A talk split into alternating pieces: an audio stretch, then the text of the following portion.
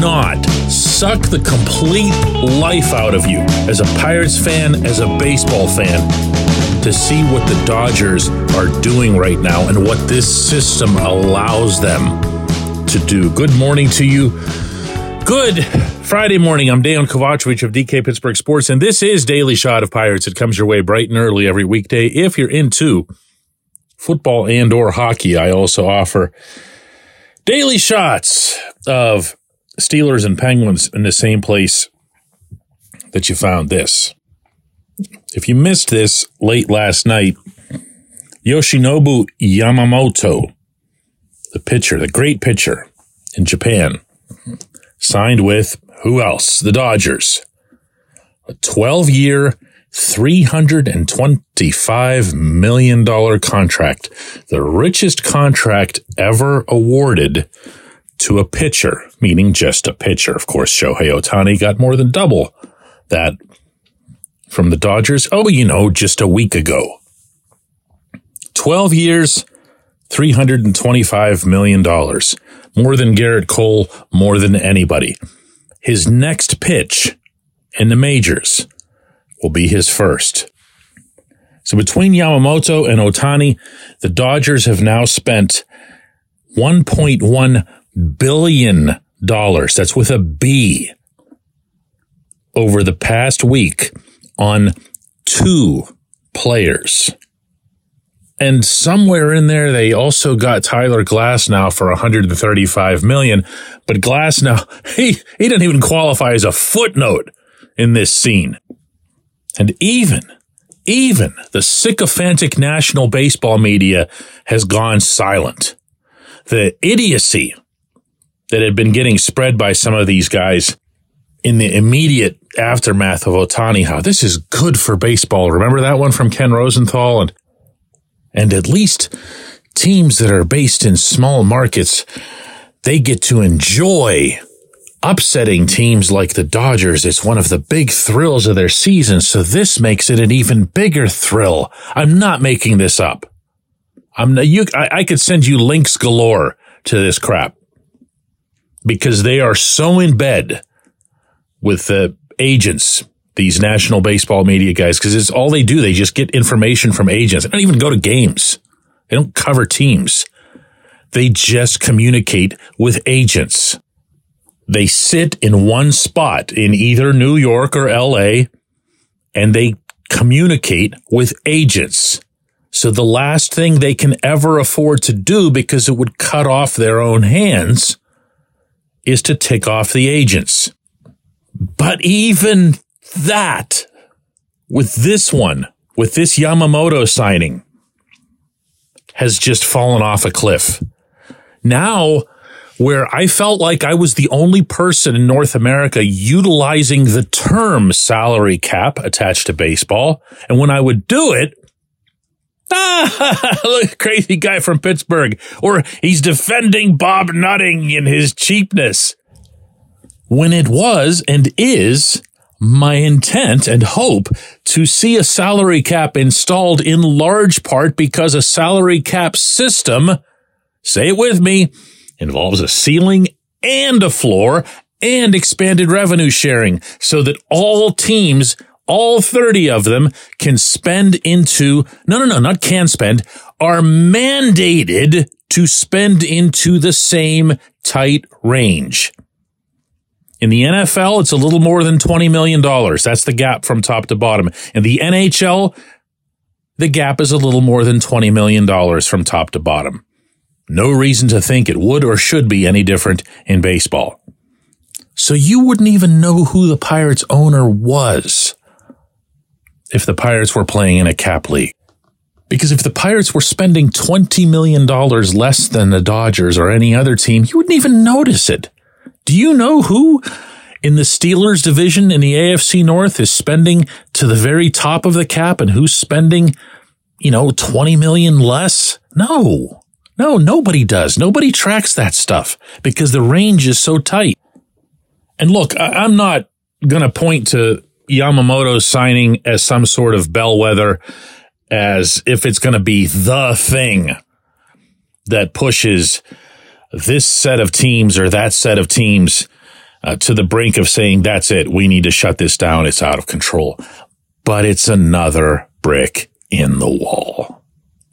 It's another scenario in which the Yankees tried like crazy to get Yamamoto. By all accounts, they offered the same amount of money only to realize that they completely got played because all Yamamoto would have wanted is to play with Ohtani, who he knew, and everyone else who was reported to have been in the mix. Yankees, Phillies, I think the Giants were in. I wasn't following in that closely. They all just got played because one team has infinitely more money than the rest because of the extraordinary, extraordinary television deal that the Dodgers signed a handful of years ago. This was always going to happen. I warned about it years ago. And when you saw the Dodgers just kind of creeping up, it kind of looked like, well, maybe this isn't going to have that big of an impact. Uh-uh. They were waiting for the right situation, the right year, and here it is. Here it is. But you don't want to hear this. You've heard all this, certainly from me before, if you've ever listened to this program previously. What you want to hear is how or can this actually happen? My belief, having covered one of these labor disputes, the NHL, 20 years ago, a union that was every bit as tough, if not tougher, than the baseball union, run by, for lack of a more graceful term, Canadian mobsters, the chief of which would end up in literal prison. Those guys were ready to start leaving horses' heads in people's beds to make sure that the NHL never had a salary cap. It can happen. It can happen. It does not involve the union going along with anything. The owners of any company set the work rules. The workers don't have to work there, but the owners of the company set the work rules. You can file all kinds of unfair this and that practices. You can accuse the owners of all kinds of terrible things. But at the end of the day, the owners set the work rules.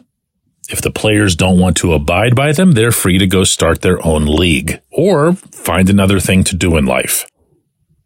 What you need is for the owners to stick together. They might not be the most savory people on the planet. Okay the guy in Pittsburgh is most definitely not the most popular man in town. But there's a greater good that comes of this as fans in the NFL and the NHL have learned. There's a fair start to the competition. There's fairness between the markets. There's fairness in all of the various rules. And look, if after that your team sucks because they can't develop hitting or pitching, you should be in last place. But at least it was fair. At least it began with a fair foundation. When we come back, J1Q. This portion of Daily Shot of Pirates is brought to you by our friends at North Shore Tavern, that's directly across Federal Street from PNC Park. It's home of Steak on a Stone, an eating experience, underscoring the word experience. The steak is brought to you partially cooked on an 800 degree stone, and you do the rest. It's a ton of fun, it's a great meal, and it's a baseball atmosphere like no other in Pittsburgh. North Shore Tavern, right across Federal Street from PNC Park. Your front door, your car, your bike, your computer, your gun. Safety is a habit. Every day you lock and secure your home and everything you want to keep safe. Gun safety and responsible storage are no different and the best way to help prevent accidents, misuse, and theft. If you have a firearm, own it, respect it, and secure it. Visit projectchildsafe.org, brought to you by the National Shooting Sports Foundation and the Bureau of Justice Assistance.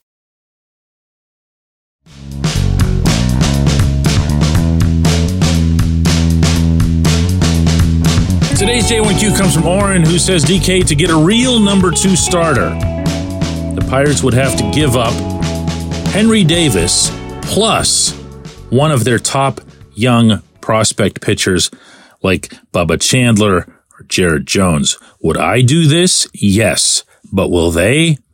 This administration has not shown the willingness to make this type of move. Isn't this what they said they would do, though, when amassing all of these draft picks and prospects? Talk is cheap and action takes guts. Oren, I'm not going to disagree with anything that you have here. Uh, other than the nature of your trade, I don't know that you need to give up a number one overall pick and your top pitching prospect. But, but the general price for pitchers who have years of control, and that's what you're talking about, I'm pretty sure, when you say a real number two starter. You don't just mean uh, rental, you know, a one year guy who's 29 years old or someone who's maybe even a little bit older. That's the kind of move that you do leave to the teams that have the gazillions of dollars. What is of value is someone like a Corbin Burnes in Milwaukee. And that's why I've brought up Burnes on occasion. It's also why I've brought up Joe Musgrove on occasion. Now, Musgrove has a complete no trade clause and it's a little bit of a different story. He's from San Diego. I'm sure he'd love to stay there. But that's the type of trade that you can execute. I like this. I like this scenario a lot. There are a couple of reasons for that. One of them is most unfortunate. The first reason is that you would not have to get this player and do a sign and trade, meaning you have to sign them immediately upon acquiring them. And it's got to be some kind of long term deal because you're worried about not getting any value out of it. If you're getting somebody who's in their second or third year in the majors and you've still got all three of their arbitration years ahead of them, that's something you can live with because now you can see what becomes of that pitcher. You can learn to trust them a little bit more and then work out the long term deal. The unfortunate part is, ugh, don't make me say it again.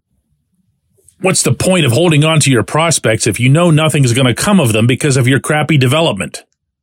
What's the point of keeping Bubba Chandler or Jared Jones when they could just end up being the next Luis Ortiz or Roansy Contreras because Oscar Marin only knows how to strip people of their velocity? What's the point of that? You might as well find another way to utilize that asset. Oh, man. And you thought I'd get through this entire episode without bringing that up, huh? No chance. Hey, listen, before we go today, I want to wish everybody a Merry Christmas. Uh, this is, uh, a beautiful holiday, the most beautiful holiday of all. I'm blessed to have my entire family back here, my two kids from college. Uh, everybody's in the same house uh, falling all over each other, staying up all hours of the night, watching movies, playing crossword puzzles, which you do now on the TV, which is kind of fun because we do it as a group, making popcorn uh, at this crazy late hour. Maybe it's early for you of this day. They're out there whipping up a new batch of popcorn even as I'm speaking with you. So I hope and wish the same for you and yours. And we will be back Tuesday with the next episode of Daily Shot of Pirates.